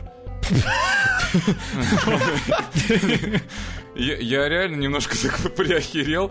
И, при, и вот так получилось, что Захар этот момент снял. Ну, то есть, как бы, вот наш, нашу встречу, я говорю, ну, я не знаю, он сейчас в заморозке, все дела. Он, он раз взял мой ключ и пошел на стойку. Оказалось, что русскоязычный э, человек работает в отеле в Париже и смотрит Stop Game, и вот он интересуется ретрозором. И я подхожу к нашей группе, как раз Захар все это снимает, и вот это в сторис у него оказалась вся эта история. Короче, как я понял, очень так по-разному получается с богатством э, пресс-туров. С одной стороны, у нас есть Гонконг, в котором там просто глоток свежего воздуха и офигеть как классно. С другой стороны, вроде как очень богато, престижно и так далее в этом отеле, но что-то как-то... Что-то как-то бездуховность да? Воздух был там не особо свежий, кстати говоря. Такой ази азиатский сугубо, но ничего, можно было привыкнуть. Но тут надо, опять же, списывать на то, что я не пью. А это, я так понимаю, большое упущение в моей жизни. Кстати, в Sleeping Dogs в Гонконг э, у Солода девушка спрашивала, почему не ты. Я туда отправился тоже случайно, потому что по первоначальному плану туда должен был ехать э, Ярослав Шалашов которого наверняка многие не вспомнят, кто будет слушать этот подкаст, но у нас был такой сотрудник э, в те стародавние времена. Но он, по-моему, заболел или что-то еще, и в итоге поехал я. И, э, в общем, собралась э, вся вот эта вот журналистская братья э, со всего мира. Там было реально очень много людей. Очень много. Я более массивных э, ивентов не припомню. Там было порядка, наверное, не знаю, там сотни, наверное, человек может быть, поменьше, может быть... Все уже... СМИ. Да, это уже у меня там э, мозг преувеличивает. Э, два человека с России, я и представитель игромании. Короче, и в итоге э, и попалась нам пиарщица из Британии, из Лондона, по-моему, она была. По-моему, ее зовут Дэнни, э, как-то так. Я не знаю, как у нее это получалось. Она пила просто как не в себя со всеми. То есть, а в основном, ну, то есть, поужинали, сходили, там, что-то посмотрели игру, прогулялись, там, разошлись. Потом приходит раз смс видимо, рассылка всем, типа, в бар, вот, надо бы сходить. Кто хочет, присоединяйтесь. Э, самый такой костяк пьющий, ну, человек, наверное, 15-20 был сначала.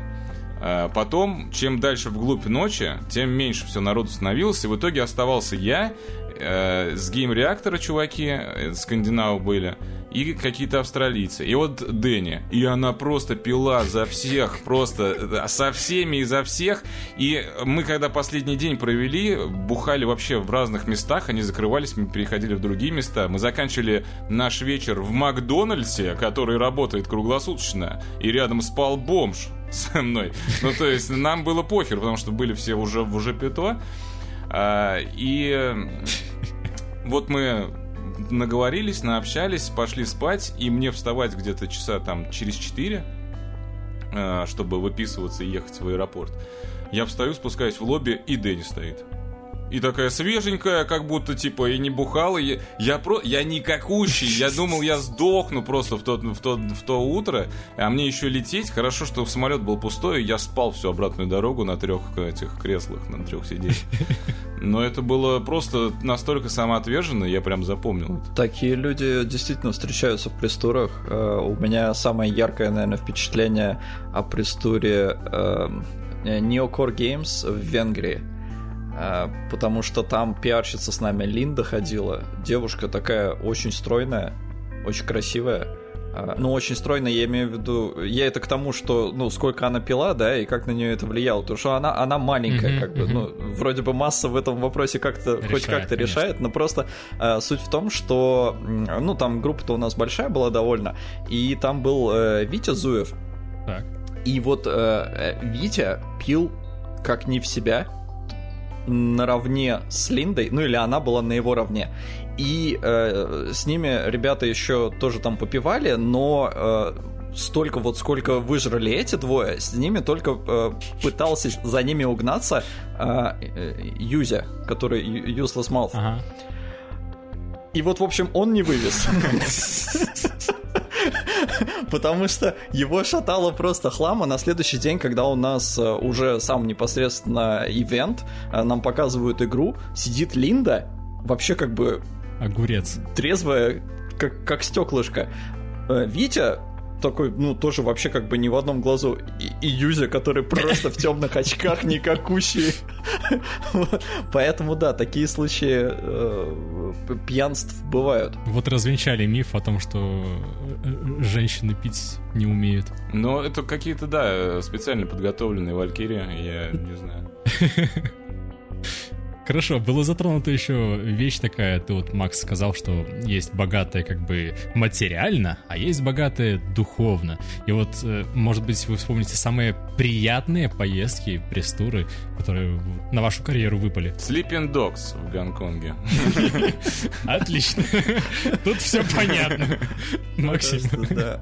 Uh, у меня uh, это Uncharted 4, но там очень uh, много факторов совпало. Во-первых, это был, во-первых, это был первый пресс-тур. Вернее, как? Я сначала поехал в Польшу, в Варшаву. И это был вот вообще прям первый первый мой пресс-тур. Но там очень фиговый пресс-тур получился именно с точки зрения организации, потому что нам дали поиграть буквально каждому минут по 10-15, а никакой записи футажей не было, ничего не было, интервью было с каким-то там дизайнером чего-то там, короче, ну, не очень э, важный человек, с которым можно прям глобально о чем-то поговорить, на мой взгляд, а, плюс я тогда, правда, не очень опытный еще был в этом вопросе, но не суть важно. А, и поэтому я вернулся, и такой, а что делать? Ну, то есть, как-то материал из этого не складывается. У меня такие говно вопрос, давай мы тебя еще раз позовем, короче, в, на Uncharted 4. И я такой, да давайте. То есть э, два раза позвали. Даже на самом деле нас позвали чуть ли не три раза, потому что первый должен был быть в Мадриде, но почему-то почему-то вот отвалился Мадрид и позвали вместо этого в Варшаву. В Варшаве получилось очень не очень, и поэтому нас позвали вот еще раз э, в Рим. Ага. И это лучший пресс-тур на моей памяти именно в эмоциональном плане, потому что, во-первых, э, нас никто не предупредил, что там будет Трой Бейкер и Нолан Норт. Wow.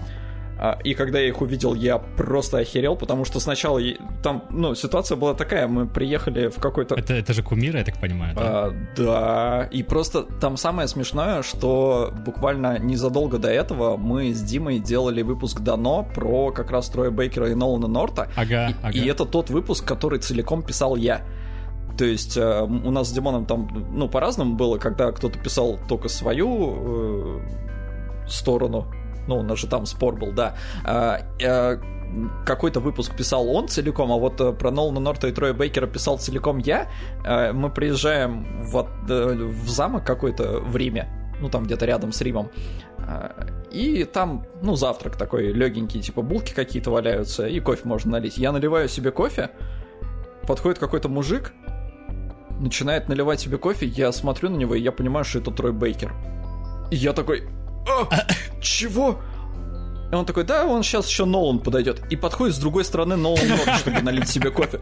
И я такой, сука, вы издеваетесь, типа... Такие, ну и чё, Чё написал? Не, я такой, разумеется, сразу типа, чуваки, а можно с вами фото? Э, ну, мы сфоткались, у меня эта фотка там везде стоит, меня все за нее ненавидят. Э, ненавидели тогда прям точно. А я, ну, я был на седьмом небе от счастья, и потом мне дали еще пресс-копию игры физическую, и ее Нол Норт и Трой Бейкер подписали. О. Да, она именная, там прям написано Максу, и вот, ну, с их автографами, плюс я у них интервью взял, и вообще это, ну, до сих пор, наверное, один из моих самых любимых репортажей, который в итоге вышел как видос. Там же, то есть, в этой кофейне или... Не-не, э, интервью у меня было назначено, просто а, мне о нем никто не говорил. То есть пиарщик такой, типа, э, а, а что ты хочешь интервью? Я такой, серьезно, ты еще спрашиваешь? А, и он как-то умудрился мне два интервью выбить э, с обоими, потому что там еще были э, ребята из Канову, там, ну, Макс Иванов был, и кто-то еще там с каких-то еще сайтов были, но, короче, ни у кого больше не было интервью с обоими а мне обоих дали. Mm-hmm. Это при том, что я как бы вообще, ну, так, на тот момент меня вообще никто никак не знал э, из э, пиарщиков Sony, да, то есть э, там я впервые познакомился с пиарщиком Sony,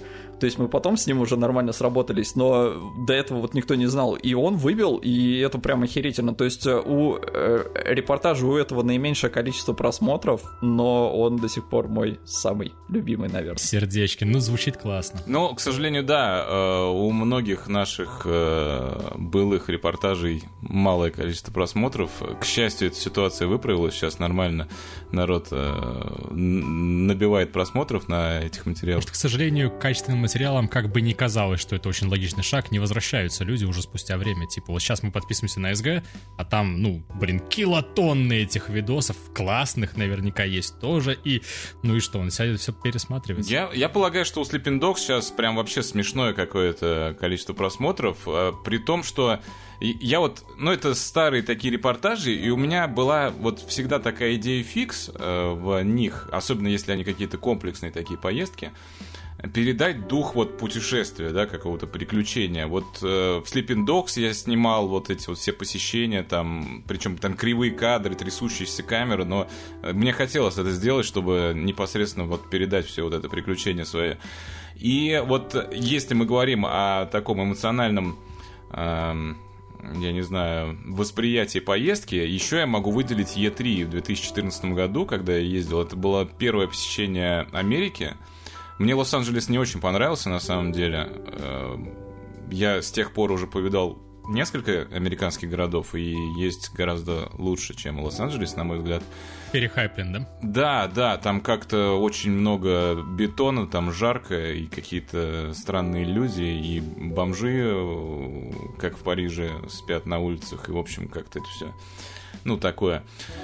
А, однако, вот я когда ехал туда, тоже хотел нагуляться вдоволь, э, насмотреться всякого и сделать какой-то прям такой комплексный материал. И в целом, на мой взгляд, сделал его. Это вот тот самый ролик, возможно, кто-то видел э, с э, этим ЛГБТ-парадом. Тоже я вот просто совершенно ага, да, да, да, случайно я, я гулял по улицам. Это был такой день, э, предваряющий выставку.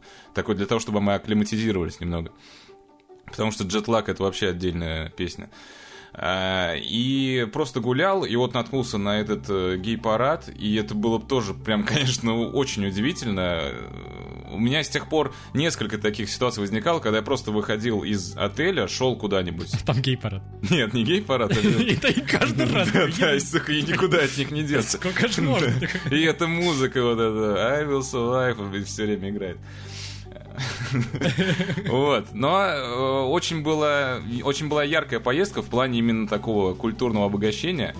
Э, там э, и вообще первое посещение Е3, я мечтал, это моя была детская мечта Е3. Я когда был маленький, я читал игроманию и думал, вот же классно, когда писать статьи про игры. И я думал, что я вот немножко сейчас подрасту, поеду в Москву, устроюсь в игроманию работать, буду жить э, в какой-нибудь машине, потому что у меня не будет денег на жилье, я не знаю, просто на обочине там где-нибудь. Но, типа, вот буду заниматься этим делом, потому что мне очень хотелось. И, в частности, как раз я и мечтала о Е3, о выставках, потому что, ну, блин, это круто выглядело со стороны. Это прям было грандиозным таким событием на ну, когда ты его воспринимал со страниц журнала или там посредством видеороликов.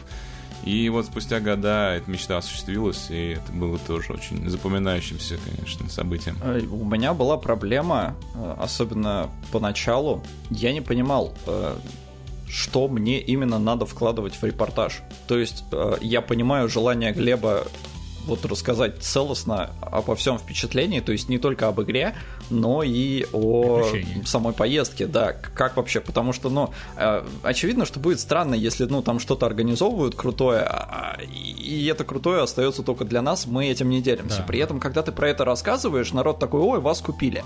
И вот эта вот грань, я не могу уловить ее до сих пор, и э, мне, мне хочется, очевидно, рассказать про то, как вот там все происходит. И я вспоминаю, у меня просто сейчас был такой очень показательный случай. А, я когда ездил в Диснейленд и смотрел Star Wars, я, очевидно, рассказал про Диснейленд, ну, может, не прям мега подробно, но мне захотелось вставить блок про Диснейленд и в начале, и чуть-чуть в конце. А, плюс, ну, у меня днюха, и я хотел, ну, 30 лет, все-таки юбилей, то есть э, мне захотелось сделать из видоса прям вот что-то такое полноценно, наверное, блогерское, да, то есть рассказать не только про игру, а про поездку и еще про какие-то вот прям личные-личные впечатления. А потом я вижу, как Карми Кала смотрит э, в прямом эфире этот видос, и он просто скипает эти части. Да, да, да. Его-то я прекрасно понимаю, ну то есть нахер ему это всралось. А с другой стороны, я не понимаю, для кого я вообще тогда это делаю? Ну, то есть, какому проценту людей это надо? И надо ли вообще? Э, если что, никаких претензий к Карми Кайле. Это наоборот, хорошо, что есть такой фидбэк. Ну, мне э, прилетал в итоге фидбэк э, по поводу гей-парада. Типа, ну, были недоумевающие люди, типа, ну, зачем вообще это в репортаже? Почему оставил come on, да? какого хера? Да, ну, серьезно. А, и я тоже могу этих людей понять, но э, относительно процента, кто действительно, ну, многие ли довольны подобным подходом, многие ли рады воспринять именно вот такой блогерский формат, я тоже не уверен и не могу точно какие-то проценты выдать, и это загадка остается. Ну, это сложно, действительно, потому что, ну, я лично, например, люблю в целом э, видосы про путешествия посмотреть там в какие-то разные страны.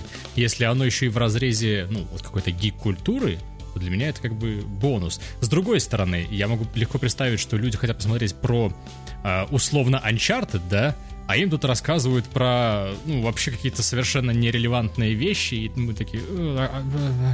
«Э, и что это, и как это, и почему это. Ну, ну, если бы у меня были силы и все время делать так, как я вот делал на E3 и на Sleeping Dogs, я бы, наверное, делал, но просто это действительно очень сложно, потому что после перелета ты чувствуешь себя просто дерьмом каким-то, особенно если это трансатлантика.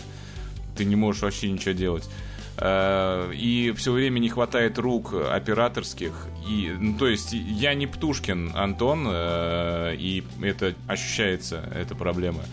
Э, а так, чисто вот как бы по моему мироощущению, я бы всегда бы делал так. Но просто событий не так много ярких, и поэтому, ну и, соответственно, не всегда может получиться. Вот как-то так. Плюс еще надо учитывать факт эмбарго. И вот я, например, просрал с Baldur's Gate дату, и видос не выйдет. Не выйдет вообще? Не, он выйдет, но просто не будет никакого репортажного вот типа съемок дофига. То есть там будет интервью, э, его, оно будет переведено и озвучено, э, но не будет какой-то вот мега истории, да, за всем этим.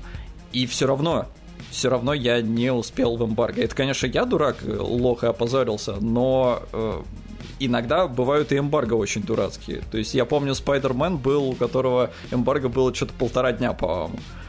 И ты такой, типа, чего? Ну, статью за это время, да, можно написать. Видос за это время сделать можно только э, если ты прям на месте запишешь что-то, наговоришь э, скомка на свои впечатления, и потом кто-то это смонтирует. Либо, ну, потому что сам я бы не успел. Я, ну, мне еще прилететь надо. Ну, это, наверное, сродни тому, что делается на E3 и прочих выставках, когда надо вот да, прямо сейчас, да. сегодня, вот здесь. Всегда самый жесткий эмбарго на, на выставках на E3 на Gamescom. Да на E3 нету никакого эмбарго, потому что то, что показывают, то и Наверное, Глеб имел в виду сроки, типа, вот, в которые... Ну нет, там бывают, бывает, да, типа, бывает. типа, тебе за день до, до презентации этого что-то покажут, но в основном почему выставки вообще как бы не очень работают э, для посетителей, э, которые пытаются потом делать контент, потому что это уже нахер никому не надо. Угу. То есть выставка прошла, народ в интернете все посмотрел, э, народ осведомлен лучше тебя, чем ты, который вот там присутствовал, потому что ты там присутствуешь, потом ты едешь на какое-нибудь другое мероприятие, ты там смотришь еще что-то, а человек за компьютером в этот момент он посмотрел эту презентацию, потом он посмотрел панель с вопросами и ответами про игру, интересующую его, и он еще нарыл кучу стороннего какого-то материала, плюс статьи появляются относительно быстро, а, и ты потом приезжаешь, выпускаешь видос, где ты довольно поверхностно обо всем этом рассказываешь, потому что ты не эксперт, и плюс тебе надо сделать как можно все-таки скорее, а человек смотрит и такой, ну и нафиг мне это надо. То, то есть даже он не смотрит, он, он забивает, потому что нафиг ему действительно это надо, если он в три раза лучше тебя осведомлен. Вот поэтому нужно репортажи с Е3 делать с гей-парадами, чтобы там было хоть за что-то зацепить. Да, да, чтобы контент какой-то был интересный, который остается за рамками. Ну, либо делать, ну, более всеобъемлющим его просто, ну, зацеп, зацепить не одну тему, а прям все темы, и тогда человеку уже не нужно смотреть все эти вот кусочки, обрывки, э, или даже не обрывки, а целиковые кучу видосов, а просто получить выдержку. Это сложно. То есть это гигантские видосы. Взять, например, вот Gamescom, когда мы с Васей и Димой ездили, у нас там, по-моему, каждый день покрыт там три их, что ли, видоса было, каждый где-то по полчаса. И вышло отлично. Да, вышло отлично, и посмотрело 30 тысяч человек потому что, опять же, после выставки нахер это никому не надо, это при том, что мы там пытались в какой-никакой сторителлинг с какими-то гэгами, приколюхами, Димон это офигительно смонтировал, и все равно нахер никому не надо. Обидная цифра. Это сейчас такие цифры, да? Ну, я сейчас на обум назвал, но я просто посмотрел вот у своего любимого Uncharted 4 с Троем Бейкером, там 35 тысяч. Я, кстати, посмотрел uh, Sleeping Dogs uh, 35 тысяч. Во, во, это наша планка. Хорошо. Ну, собственно говоря, вот в самом начале Глеб хорошо это обозвал, вот всковырнуть волдырь, да?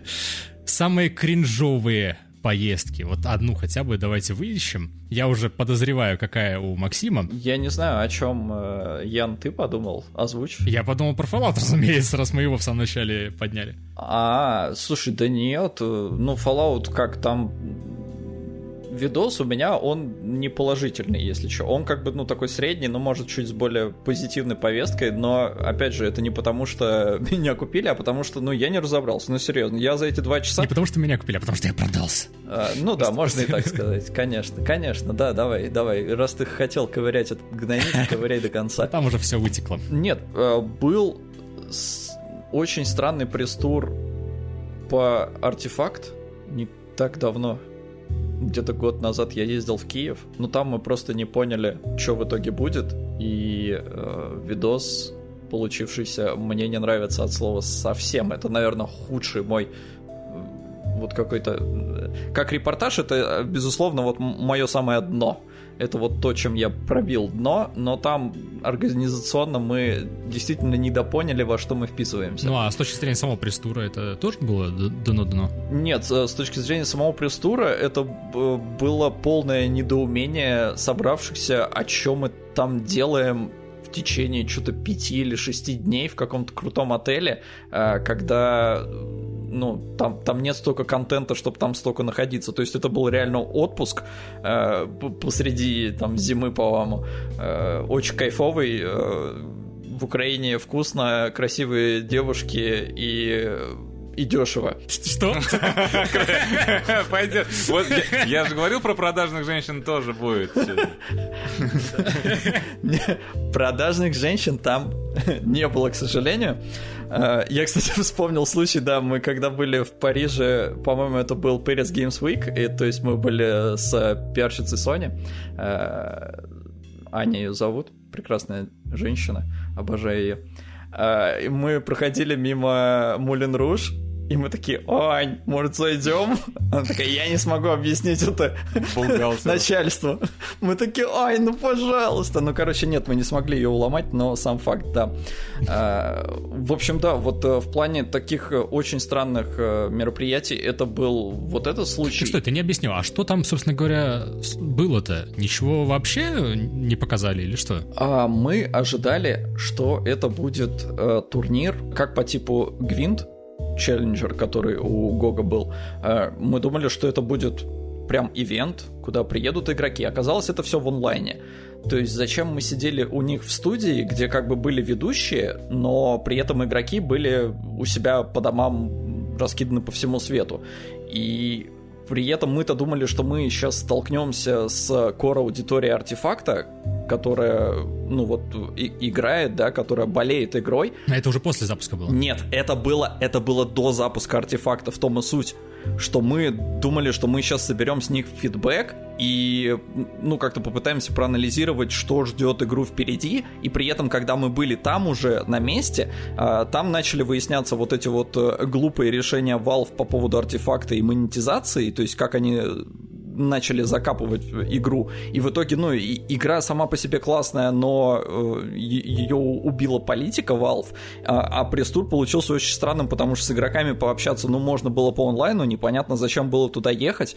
Э, и э, у меня в итоге просто даже материал, ну, не собирался. Мы ж не киберспортивная э, какая-то площадка, да, которая рассказывает о том, что происходит в мире турниров. Нет, мы стоп-гейм, мы про игры рассказываем. И мне тут и про игру не рассказать, и и ну, мероприятие не покрыть. Короче, очень ужасно. Я единственное, что смог, вставил про э, саму вот эту компанию WePlay, которая нас звала. Э, но в итоге это, наверное, самая кринжовая вообще часть этого репортажа. Вот. Но мне на монтаже так не показалось. И когда она вышла, я увидел там соотношение лайков-дизлайков, э, я понял, что да, я пробил дно. Ну, короче, когда я принимал этот ролик, я подумал, что есть какие-то партнерские обязательства, что это партнерский ролик. Нет! Вот ну, я, типа, я поясняю для слушателей и для Яна. То есть, э, да, в общем, он выделяется из общего ряда. Вот, поэтому, да, это было очень кринжово. И вот и видите, и даже Глеб пропустил, потому что он даже не уточнял, а были ли какие-то партнерские соглашения, а их никогда нет. В репортажах, ну, в, на моей практике их не было никогда. И, и в итоге вот тут есть у нас такой видос. Ребят, мы тут вспоминали видосы, которые надо пересматривать. Вот это не надо пересматривать. Глеб, а у тебя назрел? Вот пока по, по ассоциациям. Я, я опять открыл э, ту самую страничку, где перечислены мои поездки, о которой я говорил из моего паспорта. Э, единственное, на чем вот задержался мой э, взор, так это, наверное, на Breakpoint, где, наверное, вот в своем репортаже я излишний оптимизм проявил но не знаю, ну то есть э, Солод говорил об этом. Разработчики стараются показать игру, ну, вы, выделить какой-то кусок игры для демонстрации, который, ну, не полил бы какие-то очевидные косяки. То есть там еще не была прикручена э, система монетизации э, в полной мере вот эта вот кастомизация и прочее, прочее было, не была запущена еще. И поэтому все это было достаточно сыро, и э, не хотелось засирать игру, основываясь на том, чего еще нет в ней, да? И поэтому Breakpoint, он в целом был веселый на ивенте, особенно учитывая, что мы играли втроем, ну, э, русскоязычными, русскоязычной прессой. И норм, в принципе, повеселились, отдохнули, постреляли, ну, то есть нам понравилось. Но, да, вот игра в итоге вышла несколько разочаровывающей. Ну, то есть у тебя на опыте по итогу не случалось такого, за что вот просто зачем я на это подписался, да? Зачем я сюда поехал? А, нет, я не знаю, я просто, возможно, из-за того, что я не так часто езжу, как Солод, у меня, у меня просто физически нет э, сил на частые поездки. Я не могу, вот, ну, то есть я не могу ездить каждый месяц. Это реально физически тяжело для меня. Я уже наездился отчасти, и просто, наверное, возраст еще сказывается. И поэтому я иногда отказываюсь, иногда спихиваю на солда какие-то э, предложения от э, Димана. Хотя вот именно спихиваний каких-то конкретных я особо-то и не припомню. Но наверняка что-нибудь было. Было. Причем было, но еще не случилось, прикинь. А, нет, Опа. про этот случай нет. Я просто не могу в конце марта. Что за тайм-парадоксы? Пошли. Я просто не могу в конце марта, что без палева мы тут переговорили а, я открыл сейчас а, тоже свои материалы, и я понимаю, что, ну, короче, не артефактом единым на самом деле, потому что бывали еще всратые вещи. Ну, давай, может быть, тогда за, за двоих. За двоих. А, ну, безусловно, э, очень странная поездка получилась с Энтом, потому что игра... Я вижу, что, ну, она сырая, но я, короче, ее не смог раскусить вот на тот момент. Скажи, я считаю. Это тебя обезопасит, возможно. Да нет, конечно. Ну просто, ну опять же, денег там никаких не было, поэтому в этом плане моя совесть чиста. То есть... Ты имеешь в виду бюджет игры? Я имею в виду, что мне никто не, за материал не платил, да, чтобы я сказал в нем что-то хорошее или не говорил в нем чего-то плохого. Поэтому я вот этим просто оправдываю все свои косяки, потому что, ну, я не Ванга, come on, я, я не знаю, как воспримет э, аудитория игру, когда она выйдет. Я не знаю, что в нее там прикрутят, потому что э, например, э, Battlefront 2. Я ездил, э, это опять же DICE, кстати, ну, в смысле, в студии DICE, просто Anthem тоже показывали в студии DICE. Э, и Battlefront 2, я там просрал эмбарго, и уж не помню, там Игромир, что ли, был или что-то вроде того. А, ну, короче, не совсем потому, что я прям э, лох чилийский, хотя я лох чилийский, э, Глеб не даст соврать. А, ну, я просто долгий, ну, come on, я оправдываю гражданство, я медленный, я реально очень э, долго рожаю материалы, а, но суть в том, что Battlefront 2 а, эмбарго было до э, открытия бета-теста. То есть вот там условно, допустим, 7 э, эмбарго спадает и открывается бета-тест.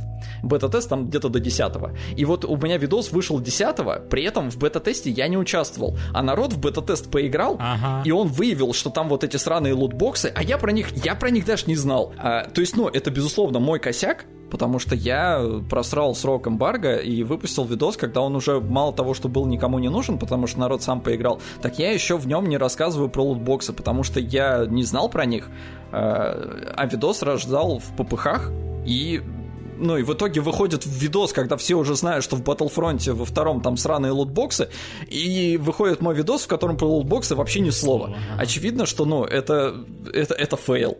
Вот, поэтому, ну, мы же ковыряем гнойники, да. вот я, я, я вот еще что вспомнил. Ты очень смелый человек, Максим, мы гордимся тобой. Да, да. Да ладно, я, я после такого, я очень привык купаться в говне, и, ну, меня уже как-то не так задевает. Вообще, наверное, уже не задевает, потому что я устал кому-то что-то доказывать, мне не надо никому ничего доказывать. Я же знаю, что я денег не получаю, а каждый раз, когда кто-то пишет про продажность, про э, какие-то э, чемоданы, э, у меня, во-первых, вопрос, где, сука, мои чемоданы? А, потому что я хочу их забрать. Если уж вы меня окунаете в говно, то, пожалуйста, ну давайте мне хотя бы вот эти бабки ваши вымышленные. И, и вот проблема в том, что, сука, они вымышленные, поэтому каждый раз, когда пишут про чемоданы, это клевета. Это, ну, в прямом смысле клевета, которая подмывает мою репутацию. Я, конечно, не какой-то там великий блогер э, с многомиллиардной аудиторией, но э, как бы мне, мне обидно. Какого хера? Я хочу отметить, что, э, ну, Солод вот упомянул эти репортажи. Э, заметно то, что он учится на своих ошибках по недавнему репортажу Outriders, на мой взгляд, потому что там он, в принципе, навтыкал игре, безотносительно того, что она еще не вышла и даже там ни в какую бету не перешла. Не, ну это же партнерский материал все-таки, да? Outriders. Да какой партнерский материал? Ян, ты издеваешься? Возможно. Спроси меня еще раз. Если у нас есть плашка партнерский материал, то это партнерский материал. Репортажи, Глеб, ну у нас был хоть один репортаж партнерский? Да не было, я не помню, реально, я не помню. А, ну стой, у нас было партнерство в рамках э, репортажа из Gamescom, где мы с э, G2A э, коллабились, но а, ну да, был, но как это э, подвязано к э, оценке игры? Да, да, само собой, никак не, никак, никак не подвязано, да. G2A это просто платформа цифровой дистрибуции, и она спонсировала поездку за то, что мы к ним еще заглянули и ходили в брендированных футболках. Да, то есть, ну, вот такие случаи, но там они, по они проговариваются, да, там видос начинался, я своим голосом, помню, записывал эту э, подводку, э, что-то типа там при поддержке G2A или как-то так. Вот сейчас, по цифрам с репортажей, как дела? Если не брать, допустим, Кадзиму, который был уникальным, уникальной ситуацией. Ну, смотри, ну как бы он, мы вспоминали наши старые репортажи, 35 и 40 там, тысяч, а сейчас вот Doom Eternal полмиллиона. Uh, ну, неплохо в целом. Все. То есть это все такие э, выросло во что-то такое уникально-контентное, что люди смотрят сейчас наравне с крутыми видосами. Да, Прежде всего, я считаю, за счет э, курирования Димы Кунгурова, потому что он в целом, когда стал главредом, занялся афишей, э, афишами, подачей, заголовками и прочим вот этим вот э, оформлением наших материалов, и за счет этого репортажи начали успешно смотреть, и вроде бы все с ними все хорошо. Ну вот история про 35, это просто я, я себе такой не представляю. Я когда делал вот что-то около, да, сейчас э, реклама. Не реклама. В общем, когда я пытался во все, ну, в какие-то репортажи, короче говоря, да, я собирал там косарь, грубо говоря, и относительно моей аудитории это как бы получается больше процентом соотношений. Ну, у нас репортажи хреново смотрели. Ну, то есть всю, все время у нас репортажи хреново смотрели. А, я даже не знаю, почему нас вообще приглашали раньше, учитывая такие просмотры. Э, но вот ситуация исправилась. Не, но э, раньше нас звали, мне кажется, просто потому что мы вот э, мамонт именно э, СМИ, который просто вот имя. А после того, как у нас канал перевалил за миллион, очевидно, что у нас э, любые материалы начали собирать какой-то минимум, и теперь по некоторым афишам-то там даже не понять, что это репортаж, он же не подписан нигде как репортаж. Пока мы от просмотров далеко не ушли, я сейчас вспомнил, э, мой самый первый репортаж не собрал ни одного просмотра, потому что не было никакого видеоролика. И это подчеркивает вот эту особо нашу такую дилетантскую сущность отчасти, потому что первый раз меня отправили э, компания Акела отправила в Дублин, в э, Ирландию, одна из моих любимых стран. Это сказка, ставшая явью, в общем, была Space Marine смотреть. А, и у нас просто тупо не было разговора о том, что я должен сделать-то, ну, как бы по приезду-то, что нужно, что требуется, я не понимал, я, ну, год, да меньше даже, работал более-менее плотно на стоп-гейме. Я, то есть, с 2008 года работал, но в основном там какие-то статьи писал, озвучка туда-сюда, и только в 2010 там начал плотно уже заниматься. А, и я вернулся, и мы тупо провели прямую трансляцию, где я показал фотки Дублина и рассказал, как путешествовал я. Вот такой вот был отчет. А это сработало за условия? Так не было условий, в том-то и дело. И с меня никто не спрашивал, потому что я с Акелой был в хороших отношениях. Не знаю, может быть, ребята тогда обиделись. Я не знаю. А с тех пор были предложения такие? Э, а Акела Sleeping Dogs, она, собственно, нас отправила, так что, значит, да, значит, все нормально. Значит, все хорошо, да. Э, я так подозреваю, это просто проклятие первого репортажа, потому что вот у меня тоже первый Uncharted вообще ни во что не вылился.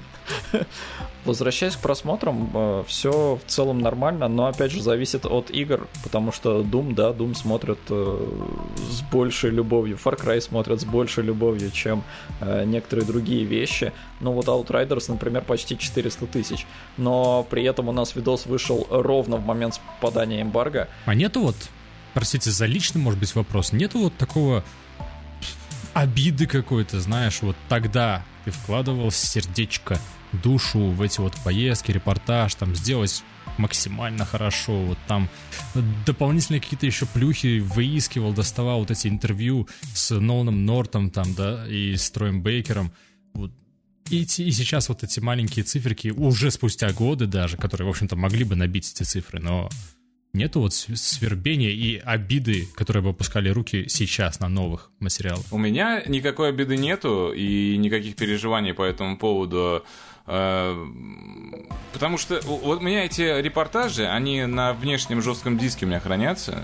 Э, я складирую все самое дорогое мне на диск. И я знаю то, что я смогу через э, два десятка лет пересмотреть их, вспомнить, как я ездил и как было клево. И этого ощущения мне более чем для, достаточно для счастья. Да мне тоже не жалко, репортаж это ж такая э, скоропортящаяся штука. И если ее не посмотрели на момент выхода, то ну и нафиг она нужна. А если там даже какая-то жемчужина, хотя я не уверен, что э, репортаж по Uncharted 4 прям жемчужина, просто мне он кажется офигенным. Несмотря на то, что э, интервью там было собрано просто на коленке, потому что я ж не знал, что оно у меня будет. Я понятия не имел, что надо спрашивать, и я настолько настолько охерел от того, что там вот эти э, два актера, э, что я даже забыл, что вообще-то пресс-тур по Uncharted 4, я их спрашивал об, о чем угодно, кроме игры, потому что классные мужики, с ними просто хочется душевно поболтать. Я свое первое интервью в Sleeping Dogs, с ним, просто я, я вспоминаю вот этот процесс, для меня тоже это было, в принципе, ну, как бы, да, норм, ну, потому что по неопытности. Я снимал спикера, я, я сидел на стуле, он сидел напротив меня, и я держал хэндикам рукой, задавал вопрос, и вот просто рукой как бы вот нацелил камеру на него и снимал, что он отвечает. То есть без всякого штатива, без света, без всего. И он, э, я видел, у него немножко паника присутствовала, потому что, видно, никто так не делал до этого. И, и он не понимал, куда смотреть, типа, перед ним сидит чувак с камерой такой, и, и, и снимает, и, ну, вроде более-менее что-то получилось. Дилетантство алерт. Да, да, да. Да, в общем-то, спасибо вам за компанию. Спасибо вам, товарищ слушатель, за то, что слушаете и поддерживаете. Это все еще очень важно, несмотря на то, что у нас только второй подкаст, да? Точнее, несмотря на то, что это уже целый второй подкаст, это все еще очень важно и необходимо для того, чтобы продвигаться как-то дальше, цеплять больше вас и создавать какой-то крутой движ. Удивительно то, что я, я переживал, что мне тяжело будет от мата воздерживаться, а я матернулся один раз, по-моему, за... Один это. раз, да. Я, я считал. Я даже думал, что, может быть, это будет первый подкаст без. Ладно, пол следующий раз, может. Ну да, не, не, не время для таких достижений, пока еще не разрастется количество выпусков. Давайте попридержим. Отлично. Ну и все. Пока-пока. Всем счастливо, спасибо. Увидимся и услышимся. На Стоп Геймеру. Я думал, ты закончишь так.